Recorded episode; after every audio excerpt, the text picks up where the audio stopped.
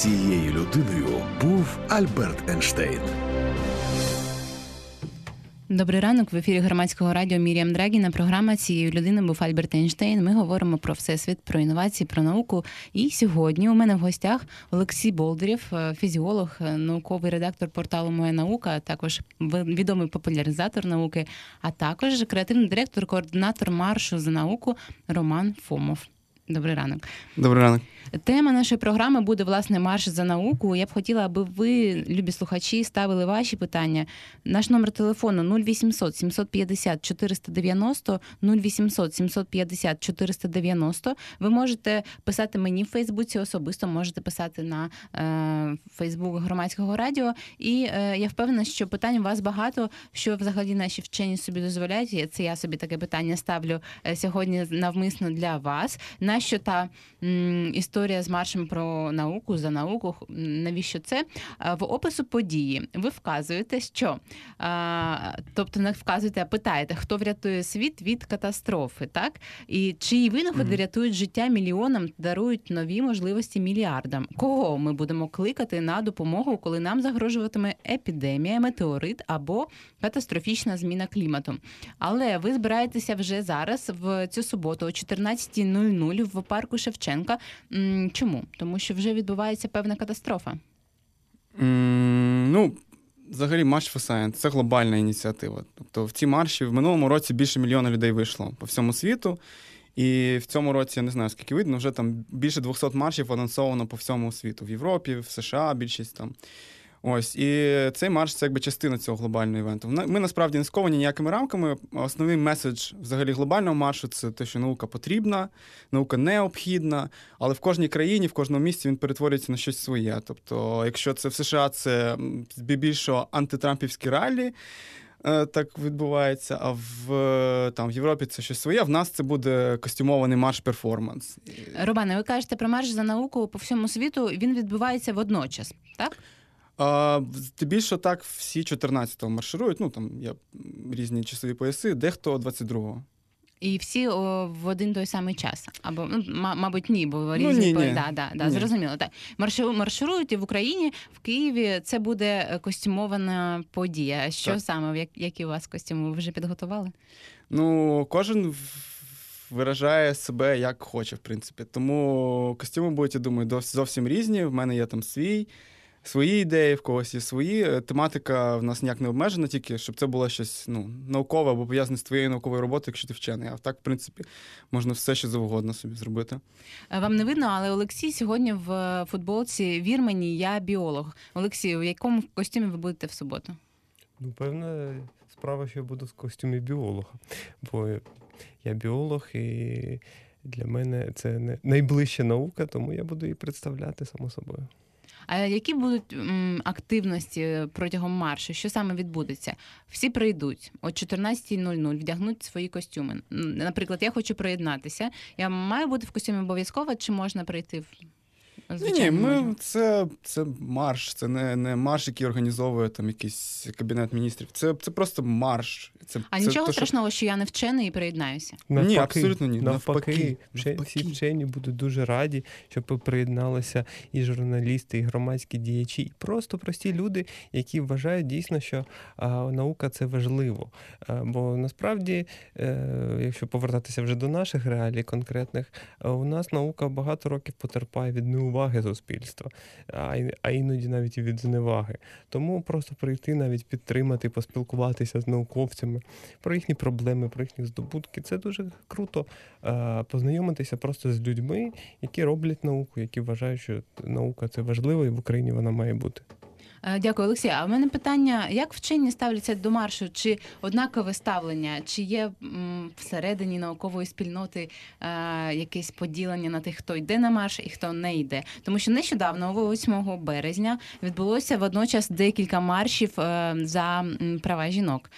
І вони там всередині трохи, ну, принаймні, вони, коли готувалися ці марші, були певні якісь непорозуміння. І тому питання про науковців. Чи чи є різні табори? Ну, звісно, науковці, як і будь-які люди, вони, кожен має свою думку, а науковці ще розумні, тому вони мають великі думки, вони мають е, погляди на різні аспекти. Тому, звісно, є конфлікти не тільки в Україні, а й в усьому світі. Е, є виступи, які... від вчених, які кажуть, так, обов'язково треба піти на марш і е, заявити про себе. Інші кажуть, сидіть в лабораторіях, працюйте, не треба оце-ото виходити там е, і, що, і щось там ходити, ви маєте там отримувати гарні наукові результати. І дійсно, в принципі, всі праві, але все, все-таки марш – це така подія, яка має не, не тільки вивести вчених до, до людей, насправді, в Україні дуже багато зараз вже нарешті науково-популярних заходів. Люди все-таки почали вже трошки пізнавати вчених, навіть деяких в обличчя. Тому, в принципі, це ще одна нагода зустрітися, поговорити, поспілкуватися за межами лабораторії, поспілкуватися з людьми і дійсно подумати, привернути увагу суспільства і преси до того, що дійсно Україні потрібна наука. І тут марш – це ж абсолютно добровільна справа. Хтось вважає, що це не потрібно, він не приходить. Але я точно знаю, що багато вчених прийде, і багато вчених вважає, що це дуже-дуже важливо для того, щоб суспільство знало, що відбувається в українській науці, які в неї проблеми, які в неї негаразди, які в неї є успіхи. І, все, все, і все-таки показати, що українські науковці все ще є. Вони ще не всі поїхали з цієї країни. І приходьте на нас подивитися. Я ще щодо активності хотів додати. По-перше, костюм так, не обов'язково. В принципі, ми не чекаємо, що кожен прийде в костюмі. А, але ми зробили спеціально під цей марш костюмну майстерню, яка буде працювати сьогодні, завтра і післязавтра з шостої до десятої кожен день. Волинська дев'ять двадцять один, це платформа Острів, дала нам свій фаблаб. У нас будуть шикарні станки, інструмент, купа місця, чай, печиво. Можна буде, кожен може прийти щось зробити своїми руками. Не обов'язково костюм, можна класний креативний плакат, або просто вирізати що-небудь там прикольне з картону лазером і принести з собою на марш, або роздавати там дітям щось таке. А я, я хочу перепитати для наших слухачів, хто не добре зрозумів. Отже, сьогодні, завтра і післязавтра буде певне місце в Києві, так? так? Це лише в Києві. Так. На вулиці Волинській... дев'ять двадцять один, це платформа Острів, архітектурно-мистецька. Волинська дев'ять двадцять один, і там можна собі зробити костюм або якось його придбати... Так? Ні, так, можна прийти потусуватись, ми дамо вам е, інструмент, ми, дав, ми поможемо вам е, вирізати щось на лазерному станку, наприклад, або на фрезерному щось, там, якщо треба буде. Дамо вам там матеріали, ви просто можете прийти потусуватись, намалювати собі хоч плакат, хоч щось, можете намалювати пару плакатів, потім можна буде дати комусь, хто не прийде на майстерню, вони всі хочуть їхати на Солом'янку. Тому це просто, я думаю, що це просто теж буде весело, так само, як і сам марш. Скільки приблизно людей зголосилося під прийти? А наразі в нас в Фейсбук щось близько дев'ятсот, по-моєму, людей зацікавлені подією. Це більше, ніж там в Стокгольмі, наприклад, або в Лондоні, або в Мюнхені, по-моєму. Бо наука в нас більш розвинена просто. Ну, Рома, Рома у нас великий оптиміст, але подібний марш проводився минулого року, вперше в усьому світі, знов-таки, якраз тоді у Сполучених Штатах інспірований першими, так би мовити, науковими реформами Трампа. А дійсно в Європі вийшли в першу чергу, де Трампа, на щастя, нема, виступила проти псевдонауки, проти, знов-таки, неуваги політиків до результатів наукових досліджень. А, і дійсно всюди пройшли е, багато сотень, багатотисячні марші, що мене особисто тоді вразило, що у такому місті, як Крайстчорч, якщо хтось чув, Нова Зеландія, там населення там чотириста тисяч, така собі Вінниця, е, вийшло десь приблизно двісті п'ятдесят людей. Там всього чотири університети. У Києві, на жаль, вийшло до ста людей, незважаючи на те, що у нас таке потужне, дійсно, наукове місто, багато університетів, багато інститутів. Тобто цього року, звісно, ми сподіваємося, що значно-значно більше людей приверне увагу ця подія. І ми зможемо дійсно нагадати, що тут у Східній Європі ми фактично такий єдиний форпост, бо ну, у нас в Європі дійсно найсхідніший поки що заявлений марш. як і минулого року, так і цього року. І ми сподіваємося, що ми все-таки покажемо, що, незважаючи на те, що у нас є певні негаразди з наукою, ми все-таки віримо у світле наукове майбутнє. Найсхідніший форпост. Олексію, а в Росії не відбувається марш за науку? В Росії взагалі важко провести, я так розумію, на сьогодні якусь громадську акцію. Це в нас заніс папірця до місцевої влади і пішов. А в Росії є свої проблеми. Наскільки мені відомо, щось там відбулося в Казані, ну то ж майже Азія, так що не рахується. Зрозуміло. І, тобто все організовано досить цивільно, скажімо, використовується канцелярське слово. Ви заносили папірець до міської адміністрації, адміністрації, домовлялися? Ось-ось, да, буде занесено, так що все, все, все буде узгоджено, ну, як і завжди, в принципі, згідно з законодавством України. І це цілком мирна акція. Безумовно. Вчених. Вчені в нас не дуже войовничі, здається, так? Я, я, я б сказав, навіть занадто мирні. Занадто мирні. Угу. І може приєднатися будь-хто до цієї акції і звернути увагу на науку. Багатьох киян, принаймні, дратує оформлення Києва зараз на Великодень, якісь гуляння, шашлики і таке інше. І всі кажуть, що щось це виглядає безкультурно, про науку взагалі не йдеться. І, власне, є можливість цю суботу о другій годині в парку Шевченка подивитися на інше, так, і приєднатися до інтелектуальної спільноти і показати, що вона існує, і не обов'язково при цьому бути науковцем. А давайте повернемось до питання псевдонауки, бо дійсно цей марш, він звертає увагу на людей освічених, людей, які прагнуть змінювати цей всесвіт. А що з псевдонаукою зараз відбувається в Україні, в Києві? Ну, вона цвіте і пахне, все чудово. Тобто ніяких проблем у псевдонауковців в просуванні своїх концепцій нема.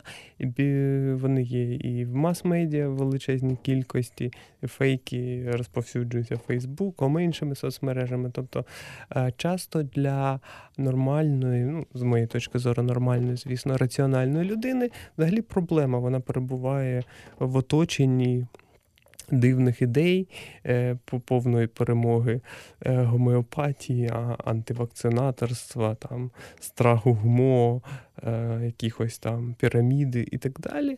І ця людина почуває стрес, відчуває реальний фізіологічний стрес. І вона, якщо знаходиться в ньому хронічно, то, звісно, з фізіологічної точки зору це дуже-дуже погано. А то, якщо людина побачить, що вона насправді не одна така нормальна, що є купа інтелектуальних людей, які розуміють, що все, що там навколо неї відбувається, це неправильно, які задають оцю е, планку нормальності. І, е, звісно, ця людина буде почувати себе значно-значно краще. Ну, особисто я в свій час, будучи студентом, десь так і е, себе відчував, коли побачив, що є інші нормальні, це круто. Так що для таких людей прихід на марш – це ну, просто must-do. Тобто люди з критичним мисленням можуть знайти однодумців, так? І я, я, власне, питала про псевдонауку. Чому? Ми з вами зустрічалися, Олексію, на декількох ефірах і говорили на цю тему, і відбувається певна боротьба з боку вчених. Вчені намагаються пояснювати і якось надавати відповіді на питання стосовно того самого ГМО. Вже навіть набридло на цю тему говорити, чи гомеопатія, але все одно ніби вірять. Чи є якісь суви в цьому, на цьому тлі? Ну, це, напевно, вам набридло, як людині освіченій. А насправді ну, дуже багато людей живуть там окремо від того вузького сегменту Фейсбуку, де йдуть якісь інтелектуальні розмови, де там е, перепощуються якісь е, науково-популярні статті. Живуть у, цьому, живуть у цьому великому морі. Студентам викладають доценти і професори щось дуже сумнівне. Дуже часто студенти теж не знають навіть куди скаржитися, бо викладач завжди правий, навіть якщо він там розповідає про якесь космічне випромінювання, яке там впливає на їхній мозок кожен день. Через Wi-Fi. розповідають взагалі такі речі, що на голову не налазять. А, капелюшки з фольги, да, це і дитячий лепет, багато-багато абсолютно незрозумілих речей. Медикам розповідають, що там сініду немає, що його вигадали в ЦРУ. Тобто, ну... Це ви розповідають про відсутність сніду викладачі? Викладачі, да, да, да. В університетах? В університеті, да, в Національному медичному університеті. Я персонально знаю декілька таких викладачів, які це продовжують, і все нормально. Тому, дійсно, для вчених дуже важлива річ, як наукова істина. І довіра до колег, бо ми працюємо, да, ми ставимо експерименти, ми робимо роз... дуже складні розрахунки. Перед... Перевірити весь масив наукових даних неможливо, бо ну, він дуже великий. Тому вчені мають довіряти один одному. Коли хтось називається вченим, але при цьому імітує наукову діяльність, там, займається крадіжкою авторських текстів, плагіатом, коли людина займається вигадками, то насправді часто дуже важко це перевірити, на це витрачаються зусилля знов-таки науковців, які відволікаються від своєї роботи. Це все дуже негарно, і науковців це дуже непокоїть і дратує. Тому, звісно, намагаються об'єднуватися і якимось чином публічно, принаймні, ну а що, що ми ще можемо зробити, виступати і розвінчувати всі ці міфи, і казати, що хлопці і дівчата, дивіться, наука зробила все те, що ми маємо навколо нас, від телефону, мікрофону, там, до, до, до нової смачної їжі. Давайте все-таки орієнтуватися на наукову істину, а все інше це можна займатися, звісно, у вільний від викладання в тих же університетах час, але все-таки наука дає нам найбільш об'єктивну інформацію, давайте керуватися нею, як у, власне, наукових дослідженнях, науковим методом, так і при побудуванні вже тих більш глобальних політик. Дякую, Олексію. А в мене запитання до Романа. Скажіть, будь ласка, цієї суботи буде якісь, будуть якісь гасла стосовно псевдодосліджень, стосовно плагіату? І як саме буде відбуватися марш? Ви вирушаєте о другій годині з парку Шевченка, угу. І далі ви рухаєтеся куди? Ми йдемо на Майдан, і там стоїмо десь в районі фонтанів, Ляцьких воріт, і там вже будемо більш спілкуватись. До нас доєднаються, ну, напевно, всі великі науково-популярні організації, які є в Україні. Всі прийдуть, всі про себе розкажуть. У нас буде якась імпровізована сцена, на яку кожен вийде, розкаже про себе пару слів, може принесуть якісь наклеїчки, щось таке. Ось. А після цього ми плануємо піти, завершити все просто таким же нетворкінгом. Ті, хто залишиться, підуть, ну, в якесь місце, і ми закінчимо там чаєм або пивом, або чим там хто хоче. Може, і і прийдуть такі справжні вчені, з яких е, науково-дослідницьких інститутів чи з яких закладів прийдуть? Ну, в нас вся наука в основному в е, інститутах академії, тому вчені прийдуть звідти. Ми наразі прям фамілії не можемо сказати точно, ще дехто не дехто вагається. Я галузі там приблизно. А, ну я думаю, що це, це інститут теоретичної фізики, це інститут фізіології, звичайно. Ну, безумовно, нас підтримують не тільки вчені Національної академії наук в університетах, все ще багато залишилося таких партизанських осередків, які дійсно займаються наукою. Звісно, вони прийдуть, приведуть своїх студентів. Ну, якщо вже треба якихось голосних імен, то погодився Сергій Шарапов, наш фізик, то дуже класний, прийти, погодився, збирається прийти Віктор Досенко, патофізіолог, ну і багато-багато інших людей кажуть про те, що якщо вони відірвуться від своїх улюблених лабораторних занять, вони обов'язково прийдуть. Прийдуть не тільки там фізики чи там фізіологи, цікавилися і історики, і літературознавці. Насправді наука у нас досить широка. Багато людей дійсно переживають за роль науки в українському суспільстві, так що я думаю, що нас буде багато. А, так, і ще до, щодо істориків ще спитаю дещо. А щодо гасел, будуть, може, якісь плакати? А, Як це виглядатиме? Так, да, да, у нас вже готовий банер. А взагалі наше неофіційне гасло – це «Who you gonna call?», це гасло з фільму «Мисливці за привидами», якщо ви знаєте. Давайте такі. Перекладемо. А кого ви будете, кого ви кликатимете? Кликатимете, кликатимете, кли... кого, кого, кого ви будете кликати? Так? Да, кого покличете, коли світу загрожує катастрофа? Бо дійсно, а, ну, можна казати, там, наша нам наука глобальна, ну, наша наука глобальна, крім того, що там вона винаходить телефони, вона дає відповіді на, на питання, на, на які ніхто інший принципово не може дати відповіді. Це найкраще, що ми маємо. Якщо завтра прилетять на землю інопланетяни якісь і почнуть захоплювати тут міста, і, то...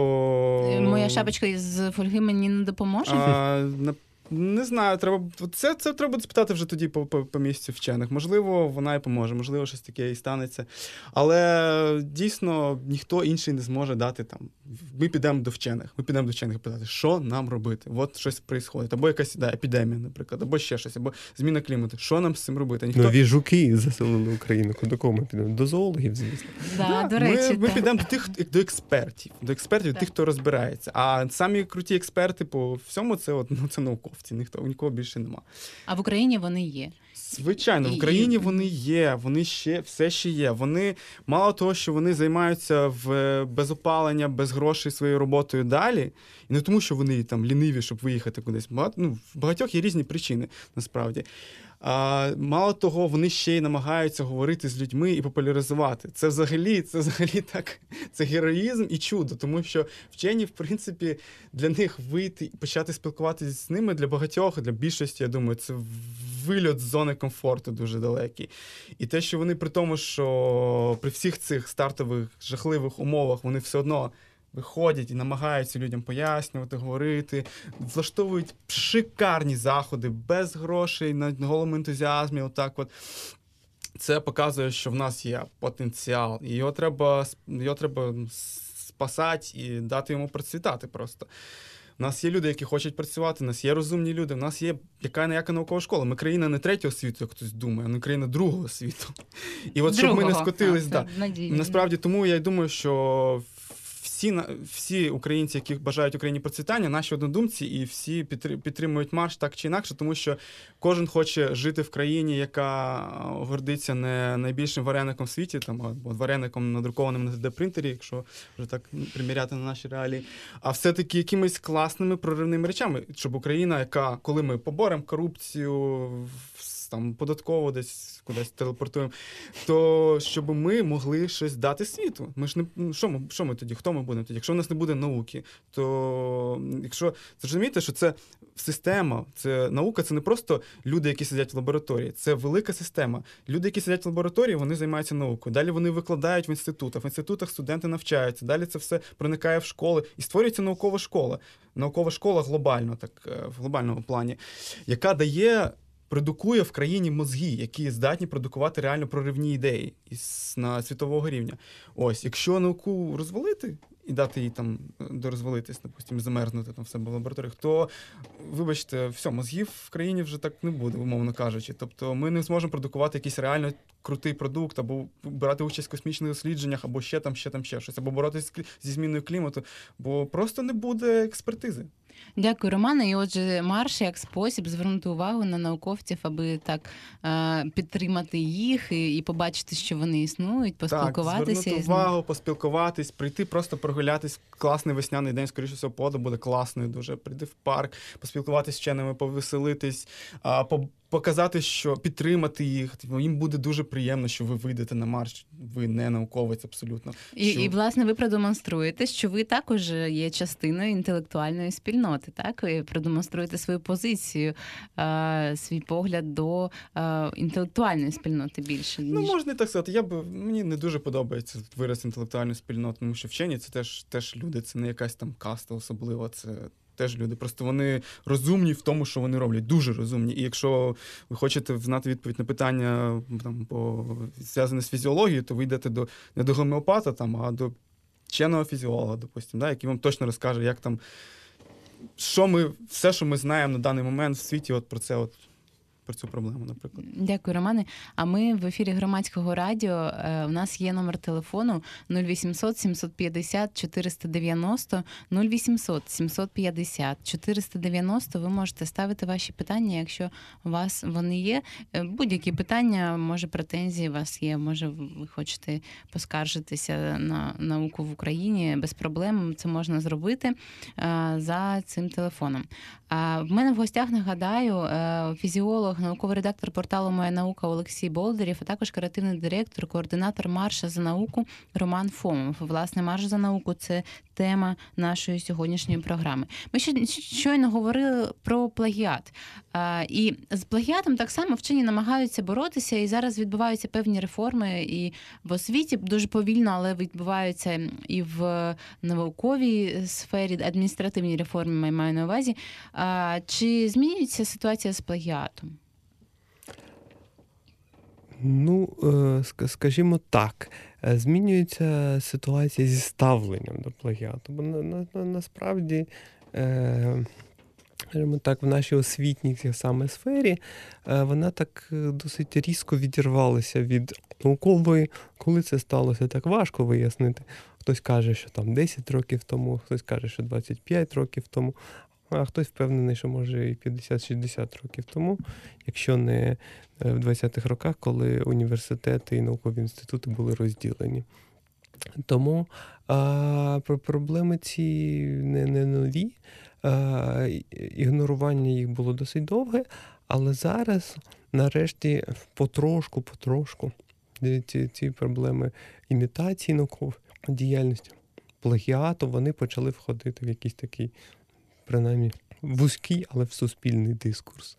А, то, тому, якщо там роки два тому тих всіх людей, які намагалися викривати як високопоставлених плагіаторів наших, там, починаючи з Лептонівни, Яценюком. А давайте пояснимо, пояснимо Лептонівну, бо ситуацію з професором, з нашим е, минулим президентом всі знають, що він не знав, як пишеться його, е, е, як правильно? Ступінь. Ступінь, так, да. Наукова ступінь. Тут е, всім відомо, а з Лептонівною знають лише, мені здається, вчені і, і навколо. Не, не, насправді, якщо ви загуглите слово Лептонівна, то ви отримаєте досить багато гарних цікавих посилань по темі.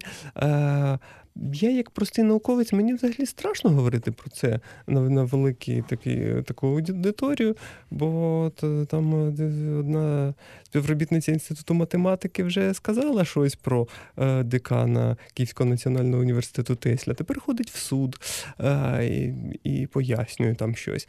Тому я... Тобто викривати, викривати псевдонауку або плагіат навіть небезпечно може часто, бути? Часто небезпечно, коли ви маєте справу з високопосадовцями, якимись впливовими людьми, які там завідують кафедрами, факультетами, очолюють університети навіть, то у вас можуть виникнути цілком реальні проблеми в вашому житті. Тому, звісно, що небагато науковців хочуть цим займатися. Тим не менш, оці зміни, про які я казав, суспільному, принаймні уявлені про проблему, вони з'являються. Тепер вже навіть на рівні Міністерства освіти і науки почали говорити про плагіат. Це великий сув. Багато людей перестали миритися з тим. Бо, ну, що таке наукова спільнота? Вона, звісно, не така і маленька в Україні, але все-таки у своїй галузі всі всіх знають. І всі знають, яка дисертація не варта була того, щоб її захистили на тій вченій раді. Всі знають, які наукові статті, якої якості виходять в наших українських журналах, які ми іноді ніжно називаємо мурзилками. Всі це знають, але всі про це мовчали. І, і зараз все-таки пішла змінюватися норма. Все-таки люди почали не мовчати. Бо, знов-таки, коли ти знаєш, що ти нормально кожен день ходиш в лабораторію, робиш там експеримент, в тебе не виходить, ти знов робиш, в тебе знов не виходить. Потім ти пишеш чернетку статті, посилаєш її редактору в нормальний науковий журнал, де тебе пересилають рецензенти, розгромну рецензію, кажуть, вона дороблена це, це, це, це. Ти ще півроку сидиш, колупаєшся, нарешті вона виходить, а за цей час у твого сусіда вийшло двадцять статей в Мурзилках, в нього нагороди, премії, він супергерой на, на твоїй кафедрі, то, звісно, в тебе є деяке відчуття розчарування життям і цією всією наукою, науковою системою. Олексій, я вас переб'ю. Да, ми поговоримо зараз про, власне, розчарування і мотивацію. В нас є дзвінок від нашого слухача. Ого. Можете вдягти наушники. Да. Добрий ранок. Добрий ранок. Так, слухаємо вас. Представтеся, будь ласка. Киев Анатолий Иванович. Я хотел сказать о педагогической науке пару слов. Так. И спросить, почему вот мы не, не следуем тем примерам, которые, так сказать, нам подает Франция, сейчас в частности, они начали заниматься, так сказать, с младшими классами, с трех лет, так будем говорить, начинается у них школьное образование. Вот. А у нас, ну, я уже в эфире, да? Да-да. Да-да. Да, вот смотри, во Франции с трех лет, так, в Японии занимаются очень тщательно, до трех лет, так. Э, в других странах, вот с английским, так сказать, возле Англии, так, там с четырех лет начинают учиться. Вот. У нас боятся наши педагоги, так, нет науки, так сказать, чтобы детей как-то, так сказать, контролировать, нагружать. Это вопрос самый глобальный. Если у нас население в целом, так, население в целом не поднять уровень, так, можно только массовое, можно только, так сказать, с детских лет, так, и логика, математика в первую очередь. Так. Нам нужны умные люди. А тогда будет все хорошо и с наукой. Так, дякую. В любой отрасли.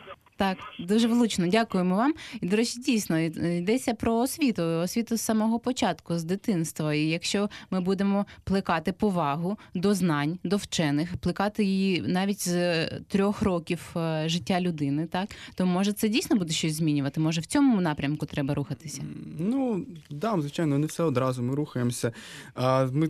Ця, ця акція, це теж є якась, якийсь свій внесок в це, щоб коли просто це не можна там насадити якимось одним законом або якимось там підзаконним актом. Це е, суспільство просто має, це, ця проблема науки взагалі має стати на часі. Бо в нас говорять про корупцію, про, там, про податки, про економічну свободу, про науку там десь тридцятим списком. Але це, але вона важлива насправді для країни, це дуже, дуже, дуже важлива річ. Я вже казав, чому.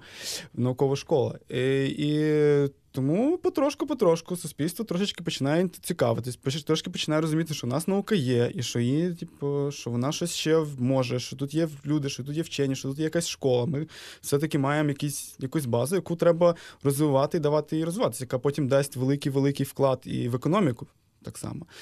Тому це все поступовий процес, і... І суспільна думка має трошечки змінитись, більше людей мають більш активно виступати за науку, мають з'явитись лобісти цієї науки. У нас зараз, зараз є декілька депутатів, але ми хочемо, щоб це було там сотні депутатів, які були лобістами науки. Да? І щоб в Кабінеті Міністрів... Пронаукова більшість. Так, пронаукова партія. Ну, має бути взагалі пронаукова держава, насправді, якщо вже так говорити. Звичайно, звичайно, так. У нас просто наука зовсім на часі, ми стараємося по всіх каналах її підняти трошечки вище. І я думаю, що у нас вдається. Я бачу різницю. Потім, як говорять, навіть в минулі декілька років, як міняється. Так, а я б хотіла, дякую Роману, я б хотіла повернутися до думки Олексія щодо плагіату. Мені також здається, я відчуваю, коли там чую різні розмови, принаймні з боку студентів, що е, плагіат це стало соромно. Так, місцями. Для... Місцями, так. Але для більшості молодих людей, які намагаються м, демонструвати індивідуалізм і демонструвати власне, власну думку, а, це, це стало соромно. Тим більше зараз так легко перевіряти дані. Це ж інтернет, просто вбити в Google і можна знайти. І чому все одно це залишається? Ну, тому що, да, от якраз... проблема у багатьох людей з мотивацією. Да? У людей старшого покоління, які працюють в цій системі багато років, вони вже не знають, що, навіщо вони там сидять. Ну просто е, наука – це ще така річ, яка все-таки передається на особистому досвіді. Тобто, якщо людину ще в юні роки навчили, що, що таке наукове дослідження, що ми насправді науковці будь-які. Хоч фізики, хоч літературознавці, вони досліджують всесвіт, різні його аспекти. Хтось більш глобальні, хтось більш локальні. І е, при цьому е, оця установка на дослідження всесвіту, вона і робить людину науковцем. Якщо я хочу дізнатися щось нове, значить я науковець. Якщо я не хочу дізнатися щось нове, то я не можу бути науковцем. І відповідно в багатьох людей вже одразу в певний момент, може і з дитинства, може і з університету, оце бажання пізнавати нове, воно не з'явилося.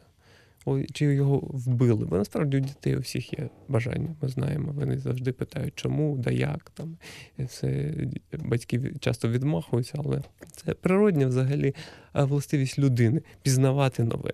І от частини, оце пізнання нового за допомогою складного все-таки наукового методу, якому треба навчитися, який ну, не, не завжди це вдячна робота. Знов-таки щастить там отримати Нобелівську премію чи зробити велике відкриття одиницям. Тисячі науковців працюють важко кожен день, і не у всіх виходить. Оплата цієї праці завжди досить невелика в світі.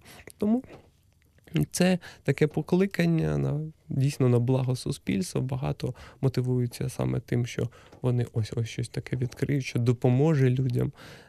Різні є мотиви. Тим не менш, вони всі працюють чесно. А інші люди, ну, вони втратили цю мотивацію або не, не з'явилася вона.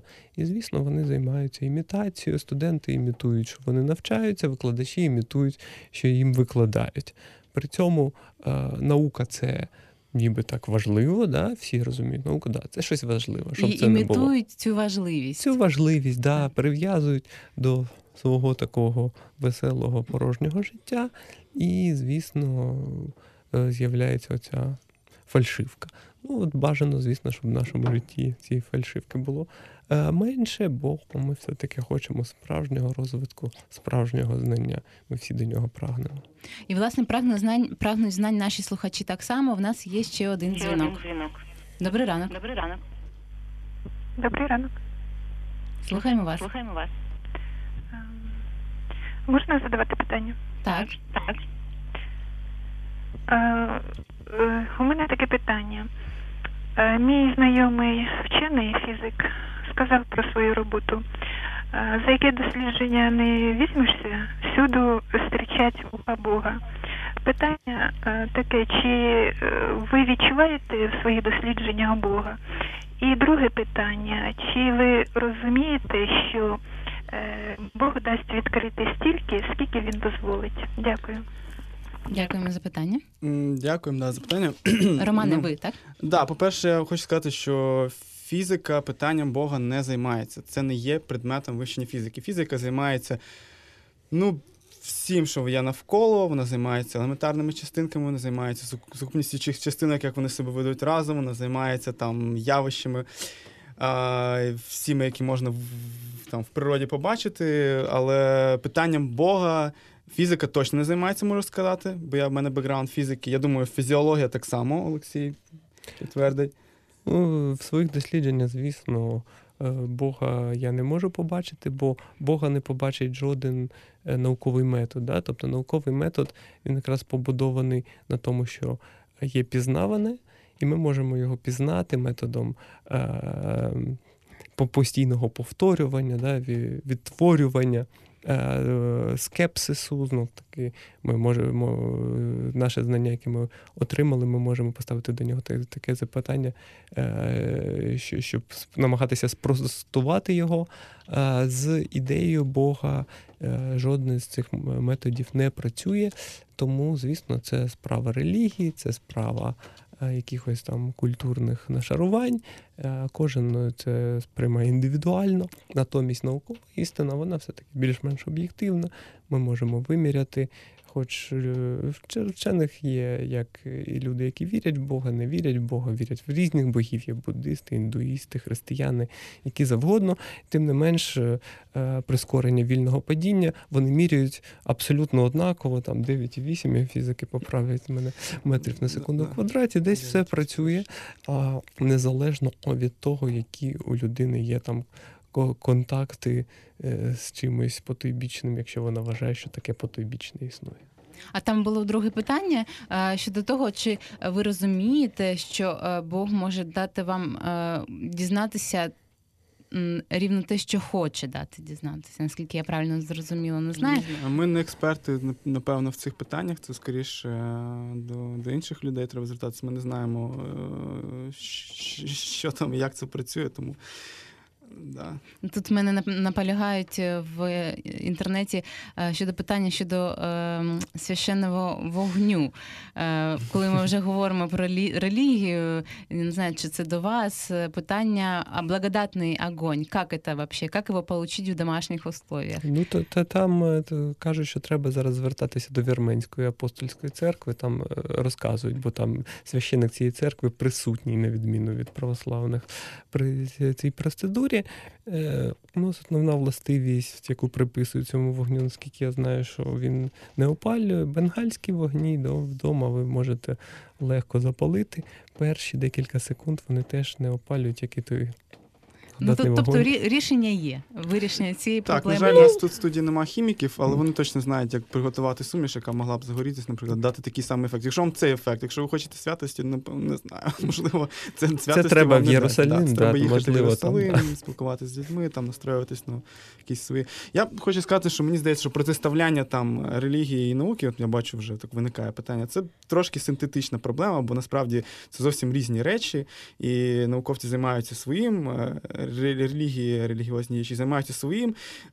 Думки можуть бути різні. На мою думку, наприклад, і ті, і ті якусь важливу роль виконують в суспільстві, і, в принципі, якусь користь і ті, і ті приносять, але зовсім в різних речах. І якщо ви хочете, ну, не питайте фізика там про питання Бога. Це його може бути особиста думка, фізика цим не займається. От питайте, але не питайте так само священника, як вам там ракету запустити в космос, бо ви теж нічого не доб'єтесь цим, розумієте?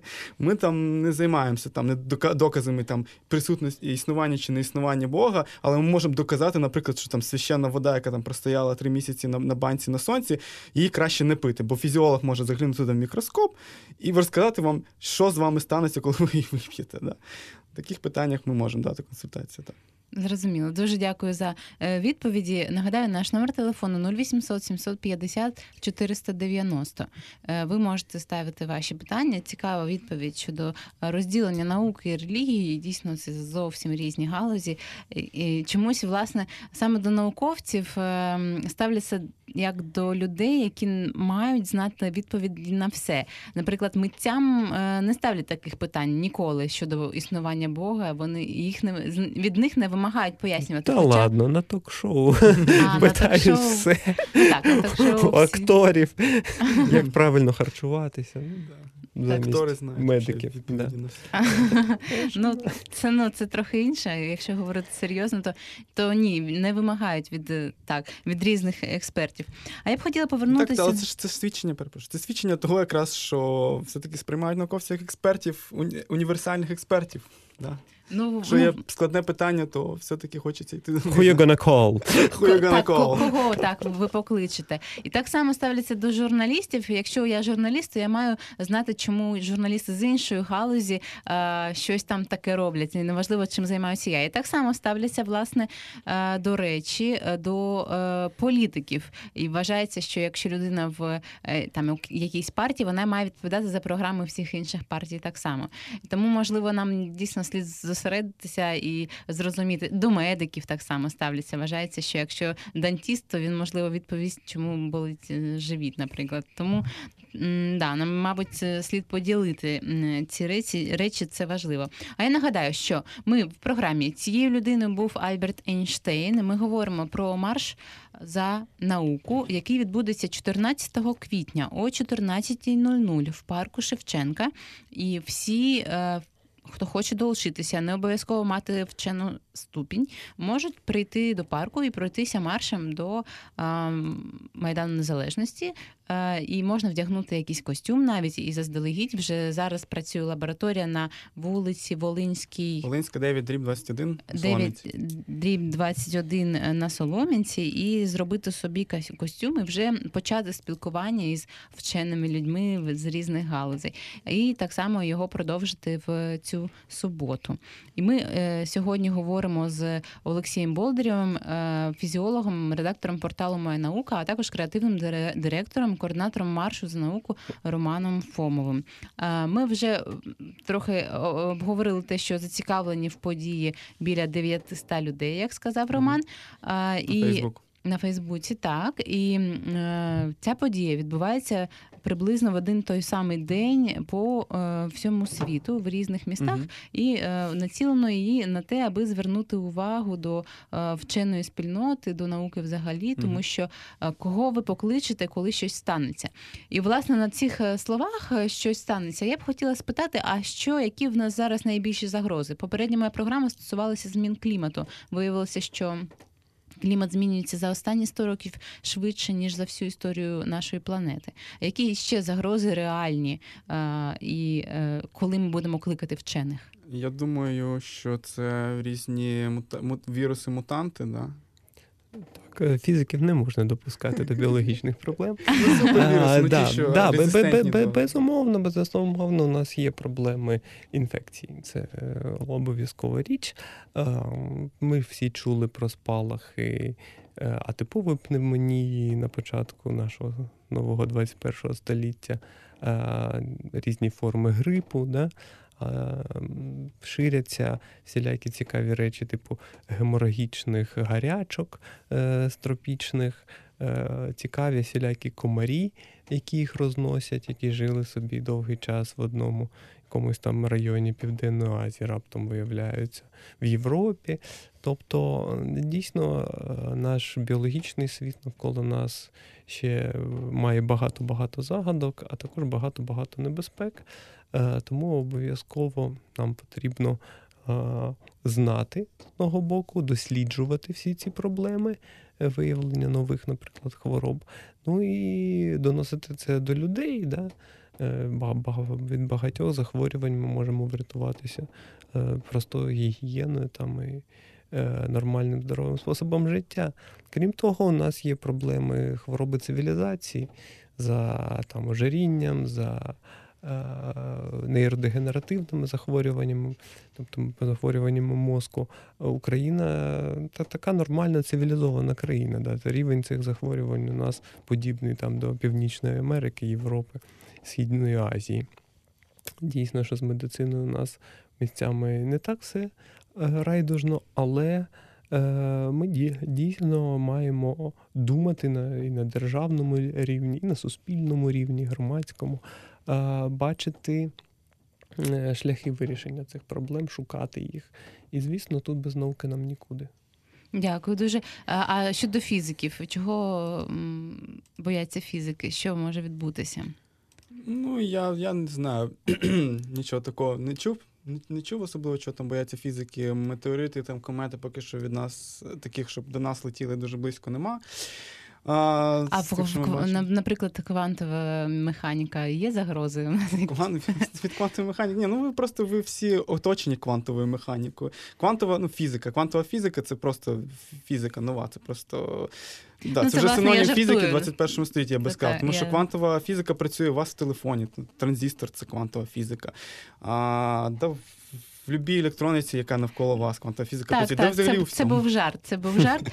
Власне, я розумію. Е, ну, і ті, ті загрози, що ми можемо сьогодні назвати, е, ми назвали, і є вихід, так, бо якщо ми будемо прислухатися до вчених, і це я, власне, зрозуміла з попередньої програми так само, виявилося, що в сімдесяті, розкажу вам також, в сімдесяті почали бити тривогу вчені щодо глобальної зміни клімату, і е, ніхто не прислухався. Найгірший сценарій виправдався, і ми в нас досить серйозні проблеми з цими змінами, з викидами в атмосферу. І вони призвели, власне, наше наше нерозуміння і небажання слухати вчених призвело до майже катастрофічної ситуації. Але в нас є шанс це змінити. І так само з фізіологами, певно, так, чи медиками можна прислухатися. Ну і ми знаємо, у нас є і соціально-гуманітарні науки, які вивчають, як живе наше суспільство, да? Насправді ми дуже мало знаємо, в якому суспільстві, якщо казати про Україну, в якому суспільстві ми живемо. У нас багато років не проводився перепис населення, але перепис населення – це лише загальне, загальне уявлення, де ми живемо. А які, які є там вподобання, які настрої, які, яке ставлення людей один до одного, там, до держави, до там, реформ. Ми знаємо це в основному з короткочасних, дрібних, комерційних якихось аналізів, які використовуються для маніпуляції суспільною думкою. Але є дійсно вчені, соціологи, історики, етнографи, які цим займаються. Це їх хліб, вони в цьому розуміються. Якщо їх погодувати трошки краще, вони зможуть дійсно створити картину, карту тривимірну нашої країни і де пояснити, власне, всі ці процеси, які тут відбуваються. Часто дуже погані процеси, якщо чесно. Дякую дуже, Олексію. У мене в ефірі Олексій Болдирів і Роман Фомов. Ми говорили про марш за науку, який відбудеться цієї суботи о другій годині в парку Шевченка. Програма цією людиною був Альберт Ейнштейн. Мене звати Мір'ям Драгіна. Обіймаю вас.